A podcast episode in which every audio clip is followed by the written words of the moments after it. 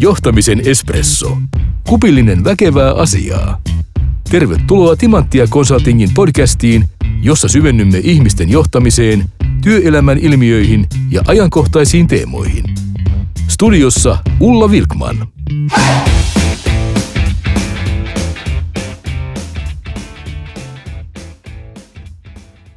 Tänään keskitymme siihen, miten stressi vaikuttaa suorituskykyyn ja aivoihin. Ja pysähdymme erityisesti tarkastelemaan jaksamista aivojen näkökulmasta. Pohdimme myös suorituskykyä johtamisen näkökulmasta, koska johtaja, onpa hän ylimmässä johdossa tai lähijohtaja, on aina esimerkki. Aiheesta tänään minun kanssa keskustelemassa on Pirkko Tavaila, joka toimii Timanttia Consultingin asiantuntijatiimissä. Tervetuloa. Kiitoksia. Pirkko on erikoistunut meidän tiimissä bisneksen ja kokonaisvaltaisen suorituskyvyn johtamiseen. Ja hän auttaa asiakkaita varmistamaan, että pystytään hyvään suoritukseen myös paineen alla. Me puhutaan suorituskyvystä ja jaksamisesta ja nimenomaan johtamisen näkökulmasta. Määritellään ensin, että mitä me tarkoitetaan suorituskyvyllä. Miten sä määrittelisit sen tässä yhteydessä? Joo, no, suorituskyky on juuri niitä termejä, mille on paljon määritelmiä, eikä yhdestä ole päästy yksimielisyyteen. Mutta aina kun puhutaan suorituskyvystä, niin me puhutaan määrästä, jota mitataan. Ja nyt kun me puhutaan johtajasta, niin me voitaisiin lyhentää se, yksinkertaistaa se niin, että, että suorituskyky on sitä, että kuinka paljon tämä johtaja saa aikaan suhteessa tavoitteisiinsa. Ja johtajallahan voi olla sisäisiä tavoitteita, joista me muut ei välttämättä tiedä, tiedetäkään, mutta sitten johtajilla on aina ne ulkoiset tavoitteet. Mm. Ja silloin kun me puhutaan suorituskyvystä, niin silloin saatetaan puhua esimerkiksi näistä mitattavista määreistä, kuten tuloksellisesta tekemisestä, mm. ää, että, että asiakkaita hoidetaan kustannustehokkaasti, tai jälki on jonkun mittarin mukaan laadukasta, tai että työssä jaksaminen jollain hyvällä tasolla.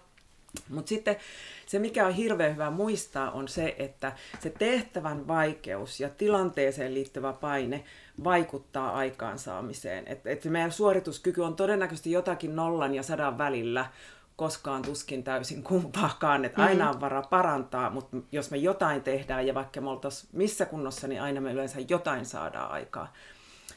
Eli mm. monitahoinen asia. Kyllä, kyllä. Aika, aika hyvä määritelmä. aihehan on ihan älyttömän laaja, sitä voisi käsitellä varmasti monta tuntiakin, mutta mihin meidän kannattaisi nyt tänään keskittyä? No mä ajattelin, että keskitytään äh, mielen ja aivojen näkökulmaan. Ja nyt tullaan taas määrittelykysymykseen, mikä on mieli? No mieli on toiminnassa silloin, kun me ajatellaan, tunnetaan ja tehdään valintoja. Ja, ja käytännössä aivo, y, aivot yksikseen vaan möllöttää, mutta aivot ja hermostot lähtee reagoimaan sen, sen saadun informaation pohjalta. Mm. Eli mieli ja aivot on erottamaton kokonaisuus. Mutta mut joo, keskitytään mielen ja aivojen näkökulmaan, koska joo. se meitä kiinnostaa työtä, työtä tehdessä. Kyllä. Tosi hyvä näkökulma. Työterveyslaitos, ei anteeksi, työterveyshuolto kertoi yhdessä tilaisuudessa näin, että suurin osa ihmisistä kärsii tällä hetkellä aivojen palautumisen vajeesta. Ja, ja, ja aivojen toiminta vaikuttaa siihen mieleen, niin me ollaan aika ajankohtaisen aiheen äärellä. Kyllä, todellakin. Hyvä. Monella tapaa. Hei, miten stressi vaikuttaa ja miten tämä aivojen palautumisen vaje vaikuttaa suorituskykyyn ja aivoihin? Um, no, jos mä lähtisin purkamaan tätä ensinnäkin sillä tavalla, että, että mehän havaitaan hirveän helposti silloin, kun meillä on hyvä tekemisen meininki, kun, kun on päällä semmoinen hyvä stressi, niin sanottu eustressi, joka edistää sitä suorituskykyä. Mutta mut sitten se, että um, moni ei edes havaitse sitä, että mitä tapahtuu meidän harkinta- ja päätöksenteko- ja suorituskyvylle silloin, kun kova paine iskee päälle. Tai jos me ollaan pitkään um, kärsitty sellaisesta hitaasti uuvuttavasta niin sanotusta distressistä, hmm. että et mitä meille silloin käy. Me puhutaan kyllä jo aika yleisesti taistele- ja pakennereaktiosta, hmm. äh, eli se on monesti ihan kuvitteellinen elojäämiskamppailu, ja, ja kun se käynnistyy, niin me ei silti tiedetä tavallaan, me tiedetään, että meillä on paha olla tai paine päällä, mutta me ei, me ei välttämättä nähdä, mitä meille tapahtuu siinä. Mm. Mitä siinä olisi tärkeää tiedostaa? Esimerkiksi se, että, että silloin kun No ensinnäkin se, että kun me tehdään toimistotyötä, niin todennäköisesti me ei olla oikeasti hengenvaarassa. Mm. Mutta kun mieli lähtee laukalle, mm. niin aivot ja hermosto lähtee mukaan ja reagoi niin kuin se vaara olisi ihan todellinen. Eli esimerkiksi näkökenttä kapenee, huomio kohdistuu siihen uhkaan, mikä on, minkä me koetaan olevan siinä läsnä. Sitten meidän kyky vastaanottaa tietoa käy valikoivaksi. Erilaiset ajatusvääristymät, nämä biasit, saattaa sumentaa sitä päätöksentekoa. Ja sitten toisaalta, mitä me ei välttämättä muisteta, on se, että silloin kun meillä on paniikki, meidän kuuluu selvitä hengissä, silloin ei olla luovia, mm. silloin ei pohdita eri näkökulmia tai rakenneta hienoja, so, hyviä, hyvin toimivia sosiaalisia suhteita, vaan mm. silloin oikeasti mennään panikkiin ja keskitytään ei aina ihan oikeaan asiaan. Eikä olla ehkä kovin empaattisia. Ei todellakaan, ei. ei. Ja sitten et, et se, että me tajutaan, että kovan paineen alla me myös otetaan asioita henkilökohtaisesti. Mm. Eli, eli silloin me ollaan puolustuskannalla, eikä esimerkiksi tosiaankaan osata ottaa vastaan rakentavaa palautetta, saatikka mm. kritiikkiä. Mm. Ja, ja tämä on hirveän tärkeää meidän muistaa itsessäkin. Ja sitten toisaalta mä, mä haluan vielä tuoda sen esiin, että silloin kun me kärsitään siitä pikkuhiljaa uuvuttavasta stressistä, niin me voidaan olla siihen niin hirveän tottuneita, ja tämä on monille varmasti tuttua, että me ei edes osata pysähtyä tiedostamaan sitä. Mm. Siihen tottuu. Ja, mutta sitten me taas puhutaan helposti esimerkiksi aivosumusta, siitä, että kun aivot vaan yksinkertaisesti käy hitaalla. Mm. Ja, tai tai sitten tosi monille tuttu sunnuntaipanikki, että apua huomenna on taas kohdattava kaikki ne työn ja työyhteisön haasteet. Et ihminen on haka kuvittelemaan itsensä elojäämiskamppailuun ihan kotisohvalla maaten. Mm, mm. Et hirveän monta asiaa, mitä taas pitäisi, olisi hirveän hyvä tiedostaa itsessään. Ja siitä se lähtee tiedostamisesta. Mm. Joo, hyvin sanottu. No, t- tässä, tässä on aika helppokin kuvitella, että, että tämä, tämä vaikuttaa aika merkittävästi johtamiseen. Joo, ja sitten mä oikeastaan, tässä on hyvä muistaa myös se, että, että että mehän vaaditaan johtajilta, johtajilta kauhean paljon. Ja, ja toisaalta johtajat itsekin tiedostaa, että mulla on paras suorituskyky silloin, kun mä havaitsen sen oman tilanteen ja osaan toimia sen tilanteen vaativalla tavalla. Eli, eli se kaikkien kaipaava, su, kaipaama suorituskykyinen ää, ja tilannetajuinen johtaja kykenee rauhoittamaan sen oman reaktionsa siinä paineen alla, kykenee toimimaan harkitusti ja varmistamaan, että, että me kaikki yhdessä keskitytään kaikkein niihin keskeisimpiin asioihin. Eli just niihin asioihin, jotka, jotka vie sitä yritystä eteenpäin. Mm. Että tavallaan mestari tietää, mikä on seuraava askel. Mm. Visio on mielessä, päämäärä on mielessä, mm. mutta tiukassa tilanteessa riittää, että me tiedetään seuraava askel. Mm. Ja se on johtajuutta. Mm. No mikä, mikä olisi sun vinkki johtajalle siihen, että miten sen tilanteen voi rauhoittaa, että jos sä huomaat, että lähtee, lähtee tämmöinen taistele- tai pakenereaktio päälle, tai sulla on sitä pikkuhiljaa uuvuttavaa stressiä? No ihan ensiksi ehkä se jo sen, heti sen tiedostamisen jälkeen, mikä on just se tärkein. Mutta sitten mitä me tehdään, mitä olento tekee, mikä tahansa elävä olento tekee ää, ää, palautuessaan. Mm. Hengittelee, lepää. Mm ähm, käveleskelee. Mm. Zebra savannilla, se juoksee ensin henkensä hädästä, mutta kun se hengenhätä on ohi, niin vartin kuluttua se syöskentelee. Mm. Se laiduntaa. Me ihmiset voitaisiin opetella laiduntamaan, eli mm. rauhassa syömään, mm. eikä hotkimaan, koska se hotkiminen taas kertoo siitä, että ei ole rauhamaassa. Mm ihan semmoiset tavalliset asiat, mutta hengittely, esimerkiksi se, että me hengitetään rauhallisesti koko keuhkoilla, semmoista syvää, hyvää pallea hengitystä, mitä tekee vauvat ja koiranpennut ja kissat ja näin, niin, niin se on iso viesti keholle, mm. että kaikki on hyvin. Mm. Ja, ja se pointti tulee tässä. Silloin kun kaikki on hyvin, niin hissi nousee ylös asti ja meidän uh, prefrontal cortex, eli uh, uh, uh, otsalohko mm. on käytössä. Ja me ei voida siinä panikkitilanteessa, niin kuin, niin kuin sanoin, niin me ei voida olla luovia, analyyttisiä. Sille ei ole aikaa mm. silloin. Ei ole sen paikka. Mutta kun me rauhoitutaan, hengitellään ja, ja, ja, ja koetaan, että se sy- syke lähtee alaspäin, niin silloinhan me tavallaan meistä löytyy sitten se suuri johtaja mm. ja se fiksu ihminen, mm. asiantuntija, kuka mm. se nyt vaan on. Mutta äm, jo siis se, että kun se lähtökohta on se, että, että olipa se pitkäaikainen stressi tai se lyhyt ää, painepiste, niin aivot tarvii lepoa. Mm. Meidän mieli tarvii rauho, rauhoittumista. Mm. Ja sitten se on hirveän henkilökohtaista tavallaan, että että millä tavalla ja kuinka paljon mm. me sitä tarvitaan. Mm. Oma virkeys kertoo aika paljon, pystyn mä keskittymään ja mitkä on mun kehotuntemukset, mm. missä tilassa mä oon. Mm. Mä oon itse oppinut, että, että se niin kun väsymys tulee joskus aika viiveelläkin. Että et se, kun sulla on se stressitila päällä, niin sähän vaan paahdat eteenpäin. Ja sitten kun tulee vaikka kalenterissa hiljaisempi jakso tai sä jäät sinne lomalle, niin, niin sitten se iskee. Ja sitten ihmettelee, että miten mä oon näin väsynyt. Tai pahimmassa tapauksessahan, kun vastustuskyky niin kun on laskenut, niin sitten siinä kohtaa sairastutaan. Mm, eikö? Ihan tuttua itsellekin. Niin. Eli tiukan työrupean päätteeksi. Niin, taikka sitten tämä, mitä kuulee välillä, että migreeni viikonloppuna täysin terve viikolla. Mm mm. flunssat, mitä nämä kaikki on, niin viikonloppuna ja viikolla täysin terve. Mm. Et kyllähän meidän keho kauheasti antaa meille löysiä. Mm. Ja, ja hirveästi auttaa meitä siinä panikkitilanteessa, mutta me ei saada jatkuvasti ryöstää pankkia. Mm. Sä teet töitä myös ö, kokonaisvaltaisen hyvinvoinnin parissa.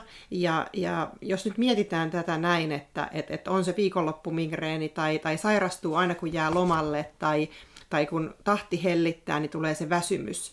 Niin miten sitä aivojen palautumista pitäisi niin kuin ymmärtää, miettiä, että minkä verran sitä tarvitaan ja, ja miten sitä pitäisi fiksusti tehdä?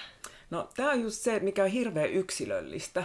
Ja sitten se, että jos mä en ole nukkunut kahteen viikkoon, niin pahinta mitä mulle voi sanoa, että uni on tärkein. Mm. Se aiheuttaa ihan kammottavan paineen. Mm. Fakta on, että se uni on tärkein. ja se on palautumisen ydin. Ja silloin kun me nukutaan, niin me annetaan aivoille aikaa aloittaa työpäivä. Eli me mennään, siirrytään unitilaan, niin aivot aloittaa työn. Mm. Eli, eli suorittaa tiedon ja tunteiden käsittelyä ynnä muuta, mitä se mennyt päivä on aiheuttanut. Mutta jos me lähdettäisiin vähän sille helpottavammin liikkeelle, niin me voitaisiin lähteä katsomaan sitä, että, että millä muulla tavalla mä leputan itteeni päivän aikana. Mm. Että um, ensinnäkin se, että, että olla rehellisiä, että pahda, pahdanko mä täysillä koko päivän mm. ja liittyykö siihen paahtamiseen vaikkapa mukitolkulla kahvia, mm. mikä tarkoittaa, että mä väkisin stimuloin elimistöni ylikierroksille mm. uudelleen ja uudelleen ja uudelleen, minkä jälkeen mä tarvin, mä oon niin uupuneempi ja mä tarvin suuremman levon, mm. jotta mä elvyn. Et jos me aloitettaisiin vaikka siitä, että me on, annettaisiin aivoille välillä lepoa ilman laitteita, mm. ihan tuijotettaisiin tyhjyyteen, vaikka muutaman kerran päivässä. Mm. Että et harjoiteltaisiin taukojen pitämistä, pitä, pitämistä ja just sitä hengittelyä. Mm. Mutta mä oon, paljon puhun esimerkiksi johtajien kanssa, jotka ei osaa enää hengittää rauhallisesti. Mm. Eli se pitäisi vähän niin kuin uudelleen opetella. Mm. Pitäisi sanoa tässä yhteydessä aivan väärä verbi. Uh, että se, että löytäisi sen, sen ilon siitä, että mm. mä hengittelen ja kuuntelen lintujen laulua mm. tässä nyt, uh, niin se jo auttaisi. Että aivot siis kykenee palautumaan pitkin päivää kunhan niille antaa niitä taukoja. Ja, ja, ja yksi, mikä on hirveän tärkeää, on se, että me opittaisiin tykkäämään joutilaisuudesta. Tylsyys mm. on hyväksi mm. aivoille. Se on todella vaikeaa. Hirveän vaikeaa, kamalan vaikeaa, varsinkin kun puhutaan johtajista. Kyllä. Toi, toi on niin mielenkiintoista, että onko se sitten tosiaan niin yksinkertaista, että jos mä osaankin pitää pienen tauon, että kun mä juon kahvia, niin mä tuijotankin ikkunasta hetken ulos, tai kun mä syön lounaan, niin mä laitan laitteet sivuun. Kun mä odotan jotakin, niin mä en tartukaan siihen kännykkään ja selaa sieltä sähköpostia tai somekanavia, vaan mä hengittelen hetken. On, niin onko se joo. se taika? On. On. Ja just se, että toivottavasti se ei ole, jos on jo pannullinen kahvi takana, niin toivottavasti se ei ole uusi kuppi kahvia, vaan jotain, mikä ei kenties stimuloi. Mutta tässä oli juuri se laiduntamisnäkökulmakin. Mm. Et silloin kun me syödään, niin me syödään, ja jos me syödään rauhassa, se on viesti elimistölle, että nyt saa lähteä pilkkomaan ravintoaineita, nyt saa lähteä um, imeyttämään sitä ravintoa vereen. Mm. Mutta jos meillä on koko ajan tahti päällä, niin se on elimistölle viesti, että ei nyt keskitytä tommoseen. Mm. Nyt vaan pysytään hengissä. Se ravinto menee läpi. Mm. Mä erään, mm. erään tämmöisen julkishenkilön sometilistä näin tämmöisen hänen oman oivalluksensa siitä, että silloin kun on tahti kaikkein kiivaimmillaan, niin silloin pitää niin kuin, tietoisesti aina pysähtyä hetkeksi. Ja se oli musta hirveän hyvä vinkki, koska, koska tota, mm, tietyllä tavalla silloin, kun se tahti on kiivaimmillaan, niin hy, hirveän her, herkästi ainakin itse tulee sivuutettua ne tauot, koska ajattelee, että mulle ei, mulle ei ole näille nyt aikaa. Joo, ja sitten kiire, se, se kun me hoetaan sanaa kiire, mm. niin paras tapa siinä johtaa omaa mieltä on hidastaa. Mm, mm. Eli pakottaa itsensä kävelemään hitaasti. Mm. Ja ehkä kysästä, että, että onkohan tämä nyt sitten ihan totta tämä kiire. Mm. Et kun se on kuitenkin tuntemus. Ja, ja mitä kovempi paina, paine päällä, niin melkein mä sanoisin, että sitä vähemmän kannattaa uskoa omia ajatuksia. Mm koska ne lähtee laukalle, ne lähtee tarinoimaan ihan hassuja juttuja. Kyllä, se mylly, my, ajatusmylly voi kyllä. olla aika kiivas Joo, ja, ja, ja värikäs. Kyllä, kyllä. Ja siihen lähtee sitten aivot ja hermosto mukaan. Ja kun ihmisen hermosto on sellainen, että meillä on jarrut on äh, tavallaan paljon vaikeammin tavoitettavissa kuin se kaasu. Mm. Se kaasu pitää meidät hengissä. Mm puhutaan sympaattisesta hermostosta, mikä mun mielestä on yhtään sympaattinen, koska se saa niin hurjalle laukalle. Mm. Mutta että me halutaan sitä jarrua päälle ja se on silloin konkreettisesti hidastaa. Kyllä. Mekin valmennetaan paljon asiakkaissa aivoergonomiasta ja, ja laadukkaasta aivotyöstä, kun se linkittyy etätyöhön tai hybridityöhön tai asiantuntijatyöhön. Mutta ker, kerroksä, sä, mitä, mitä aivoergonomia, mitä se on? Mm, no se lähtökohta on ensinnäkin se, että kun me tehdään tämmöistä tietotyötä, digityötä, joka tar- vaatii kauheasti tiedon käsittelyn taitoa, eli kognitiivisesta suorituskyvystä puhutaan, niin, niin meidän pitää muistaa, että se työn tulee olla turvallista ja terveellistä myös aivoille. Että oikeastaan tässä pointti on se, että me ymmärretään ja me hyväksytään, että että meidän aivot on äärimmäisen kyvykkäät, se me ollaan jo testattu, mm. mutta että niillä on myös rajoitteet. Meidän on vaikeaa jakaa huomiota eri asioiden kesken ja tehtävästä toiseen hyppääminen vaatii aivoilta aikaa. Kokouksesta toiseen hyppääminen vaatii aivoilta aikaa. Ajattelu ja oppiminen, mitä me tehdään ihan koko ajan, ne vaatii aikaa. Että, että me tiedostetaan äm, ne, ne tavallaan ne kognitiiviset haasteet digiajan työn aivokuorman lähteet, että se tietotulva, keskeytykset, liian tiukat aikataulut, tehottomat ja epäselvät toimintatavat, mitä se milloinkin on, mm. epäselvät mm. tavoitteet, tai, tai se, että, että tietojärjestelmät tökkii. Tai, tai sitten on työssä, just tänään saattaa olla joku sellainen sujuvuuden este, joka huomenna ei ole tässä, mutta nyt on, ja se, se aiheuttaa mulle aivokuormaa. Mm. Ja, ja taas tullaan siihen tiedostamiseen. Eli hoksaanko mä minussa ja vaikkapa mun kollegoissa sen, että et, et siellä alkaa ne oireet nousta esiin. Virheitä tulee ehkä lisää ja se työskentely hidastuu. Siellä mm. voidaan ärtyä tai sanoa, että mä taaskaan muista mitään, mit, mitä mun muistille on käymässä. Tai sitten joku, tämä on aina se iso oire, mm. joku sanoo, että mä en ole nukkunut kolmeen yöhön. Mm, mm. Ja sitten lähdetään yhdessä miettimään sitä, että, että miten, miten varmistetaan esimerkiksi se, että aikuisellakin on välitunti. Mm. Koska aikuisen, aikuisen aivotkin tarvii välitunnin. Mm. Et, et kun mä paljon puhun, ja, siis tosi kovien suorittajien kanssa, mm. NS, niin, niin niin kyllä sen havaitsee hyvin nopeasti, että, että vaikka se kehomieli olisi ihan huippuunsa viritetty ja huolettu, niin keskitty, ja, ja, ja vaikka sanotaan, että, että keskittymiskyky on loistava, ja taas pääsin flowhun, se vei mm. niin mukanaan, että kerta kaikkiaan mahtavaa, niin kyllä siitä huolimatta niillekin huippusuoriutuville aivoille on annettava lisää energiaa vähintään puolentoista tunnin välein. Mm. Ja, ja se tarkoittaa liikettä, ylös, alas, portaat ylös, yläkertaan ja alas, tai lepoa, vettä, mm. ravitsemusta, ei sapuskaa, moni on yliruokittu, mutta mm. aliravittu, mm. uh, happea, joutilaisuutta, mm. ikkuna auki, jos sataa vähäksi mm. aikaa, mutta se joutilaisuus, niin se jo auttaa. Mm. Mä muistan, mä sain joskus lahjaksi jonkun tämmöisen kirjan, jonka nimi oli Joutilaisuuden ylistys, vai oliko jopa Laiskuuden ylistys, ja mä heitin sen roskiin, koska mun mielestä se oli niin turhan päiväinen kirja. Onko ollut ikävä? on, nyt mä oon kaivannut sitä.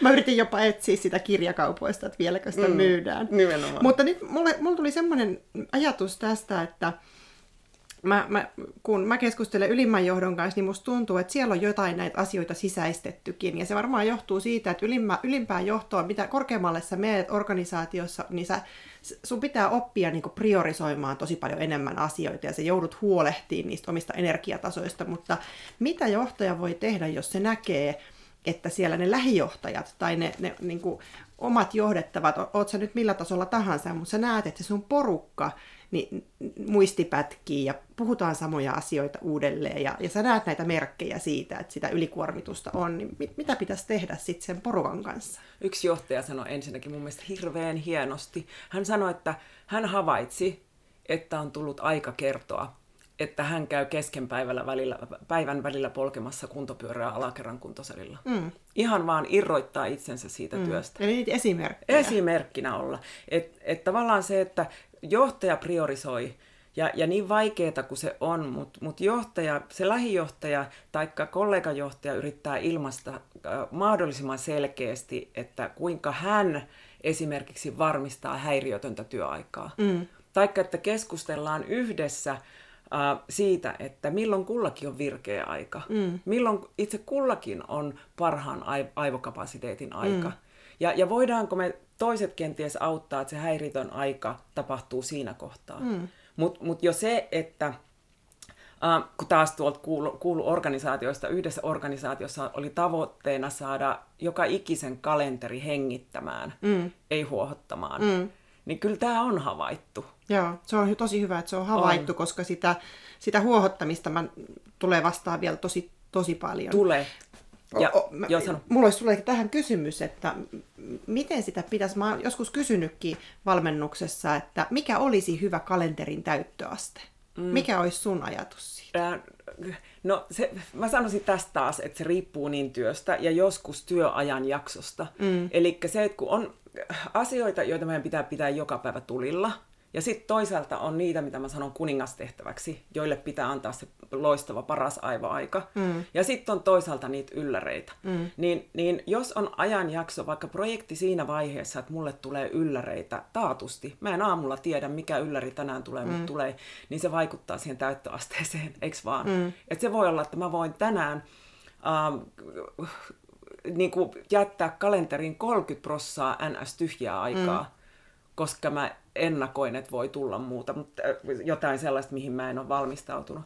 Mutta mut tavallaan se, että et, et kun me kuitenkin tiedetään, että et deadlineja on olemassa ja ylläreitä tulee, niin, niin kyllähän meidän pitää varmistaa se, että ja sen lisäksi meidän pitää syödä se lounas laiduntain. Mm. Ja sen lisäksi meidän pitää pitää niitä joutilaita ajatustaukoja. Mm niin ei se kalenteri voi olla ihan pullollaan. Ei, mutta harvoin sitä, har, harvoin sitä pystyy enää niin samana päivänä tai samalla viikolla sitä kalenterin täyttöastetta miettiä. Sitähän pitäisi miettiä paljon pidemmälle ja, ja, ja sitten vielä niin työyhteisönä. Et kun mun on, kokemus on se, joo. että, että kun yritetään sopia yhteistä palaveria jollekin asialle, niin sitten etsitään se ensimmäinen tyhjä rako, mihin se kaikille. Ja tähän johtaa siihen, että siellä ei ole happea. Ei, Nimenomaan. Ja sitten se, että kun meillä on pääsy toistemme kalentereihin. Ja sitten yhdessä organisaatiossa kävi niinkin, että, että kun sinne merkittiin, sovittiin, että kaikki merkitsee lounastauon sinne. Mm.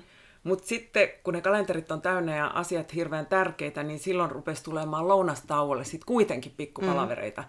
Jolloin sitten seuraava oljenkortsi oli se, että ruvettiin merkitsemään lounastauot asiakastapaamisiksi. Sitten niihin ei tultu. Tämä aika kammottava tilanne itse no, asiassa. kyllä. Että sinne tullaan ihan väkisin. Kyllä. Ja, joo. Mä sanoisin, että kalenterin kalenterin hallinta on yksi, minkä tosi moni on työssään menettänyt ihan täysin, ja se vaikuttaa, väittäisin, myös kokemukseen siitä työnhallinnasta. Kyllä, ja myös siihen työtyytyväisyyteen hyvin mm. nopeasti, mm. koska sitten on tätäkin tapahtunut, että organisaatiossa ylemmällä tasolla sovitaan, että palaverit kestää 50 minuuttia, mutta sitten joillakin osastoilla ne vaan venytetään. Mm. Eli siihen samaan yhteyteen pitäisi tietenkin myös opetella uusia palaverikäytäntöjä, mm, mm.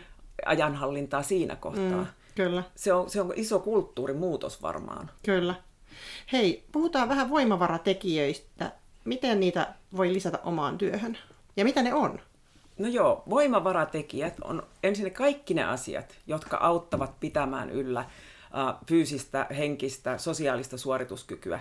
Sitä semmoista ammattimaista asennetta, jonka, jonka tavallaan silloin kun mulla on ammattimainen asenne, mä teen mitä mä lupaan, mun tunteet on, on hallinnassa ja, ja mun vireystila tai se mielentila, se mun mood on sellainen, että mun kanssa on kiva tehdä töitä. Et, et se tietenkin hyvin yksilöllistä, mutta esimerkiksi mieluinen työ, tavoitteet, visio, hyvä tiimi, ne voi olla kaikki tärkeitä voimavaratekijöitä, mutta toki työ yksin ei riitä. Sitten me lähdetään elämäntapapuolelle ja, ja siellä niitä tärkeitä voimavaratekijöitä voi olla, äh, vaikka joku tykkää ruuasta, sen valmistuksesta, mutta toisaalta se ihan vaan se ravitseva ruoka on voima, voimavaratekijä. Lepo, mm. Sitten hyvä seura, ravitsevat ihmissuhteet, nekin vaatii tietenkin työntekoa mm. omalla tavallaan. Ihan vaan koti, harrastukset mm. ja kaikenlainen pala- palautteleva ajanviete. Se, mistä mä yritän aina vähän muistutella, on se, että, että me kiinnitettäisiin huomiota siihen ää, niihin ympäristössä oleviin tekijöihin, jotka, jotka me koetaan, kun sanotaan, että ne antaa mulle energiaa. Mm. Ja sitten toisaalta, tehdäänkö me jatkuvasti asioita, jotka tuntuu vievän energiaa, mm. ne elämän ankeuttajat. Että mm. osattaisiko me vetää rajoja, jotta me, me, meidän elämässä olisi tilaa oikeasti niille voimavaratekijöille mm. ja useammalle kuin yhdelle. Mm. Kyllä. No mitä, mitä sellaisen johtajan, ö, joka meinaa uupua, on tärkeintä muistaa? Mm, tämä on tämä vanha kunnon sääntö, että happinaavari ensin itselle ja sitten auttaa muilla, muita, koska ä, uupuvaa johtajaahan painaa tässä myös se sisäinen halu olla hyvä johtaja ja se ymmärrys siitä, että hän on esimerkki muille, halusipa mm. tai ei. Eli kaikki hälytyskellothan siinä silloin lähtee kilisemään.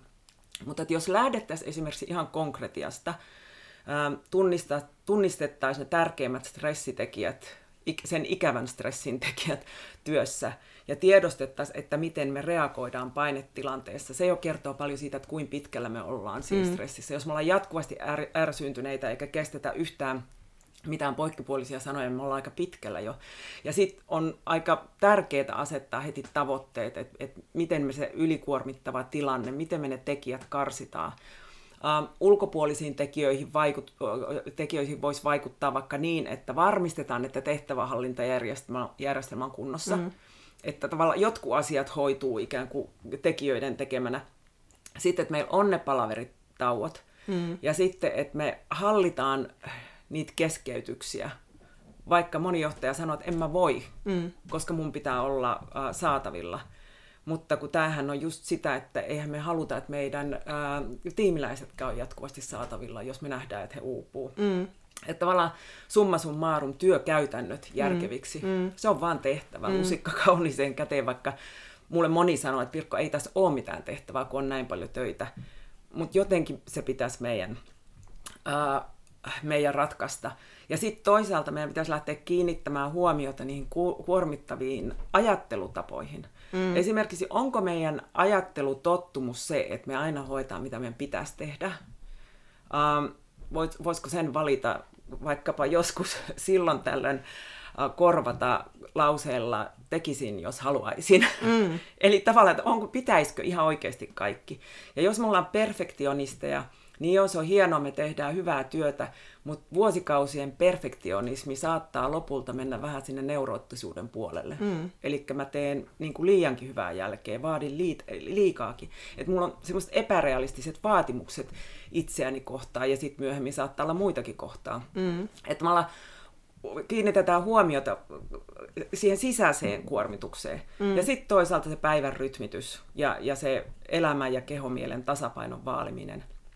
Ja semmoinen, mikä onneksi Suomessa mun mielestä aika hyvin muistetaan, että, että kun vaikuttaa fyysiseen tilaan, niin, niin se vaikuttaa henkiseen tilaan. Eli mm. taas paluu siihen rentouta ja hengittele ja lepuuta ja ulkoile, ravitse ja nesteytä, mutta älä lähde vetämään niitä maratoneja. Mm. Et, et vaikka joskus tuntuu, että mä haluan juosta pakoon tai suorittaa pakoon pois tästä tilasta, niin kyllä, kyllä se läsnäolo siihen hetkeen pitää vaan uskaltaa löytää. Mm. Se sattuu välillä. mutta, mutta sitä kautta. Mm. Siinä tuli hirvittävän pitkä lista asioita ja tärkeitä asioita ja pohdittavia asioita ja ainakin ehkä oma oppi on ollut isoin se, se niin kuin, että mitä paremmin ne omat energiatasot, niin millä, miten, niin kuin, mitä paremmalla tolalla ne on, niin, niin sen paremmin pystyy olemaan tietoinen ja tiedostamaan monia noita asioita, mitä sä sanoit. Mutta sitten kun on liian väsyksissä, niin ei edes kykene enää tiedostamaan niitä. Eli, eli sitten se, että jos tuntuu, että on sillä tasolla, niin sitten ihan ekaksi se laiduntaminen ja hengittely mm. ja, ja riittävä yöuni, mm. mistä lähtee liikkeelle. Nimenomaan, koska jos me ollaan jo siinä pitäisi jutussa, jos me ollaan jo siinä satimessa, että kun joku sanoo, että uni on tärkeä, mm, mm. niin alkaa vaan itkettää suurin mm, piirtein, mm. niin silloin ei auta muu kuin löytää siinä hetkessä ajatella, että mm. mä, tässä ollaan nyt, mm. just nyt tässä, ja Kyllä. mä oon hengissä. Kyllä. Hirvittävän mielenkiintoisia asioita. Iso kiitos Pirkko. Kiitoksia, ihan olla täällä. Ja jos haluaa lukea lisää Pirkon ajatuksia, niin niitä löytyy tuolta Timanttian blogista. Siellä on tämmöinen etäjohtajan oman jaksamisen varmistaminen. Kannattaa käydä lukemassa, laitetaan linkki lisätietoihin. Ja samoin siellä on myös tiimin hyvinvointia tukevat asiat etätyössä otsikolla blogikirjoitus. Se löytyy sieltä myöskin. Ja jos Timanttia Consulting voi olla apuna hybridityön, monipaikkaisen työn, asiantuntijatyöhön liittyvien teemojen parissa, niin kannattaa kurkata osoitteeseen www.timanttia.fi. Nähdään ensi kerralla.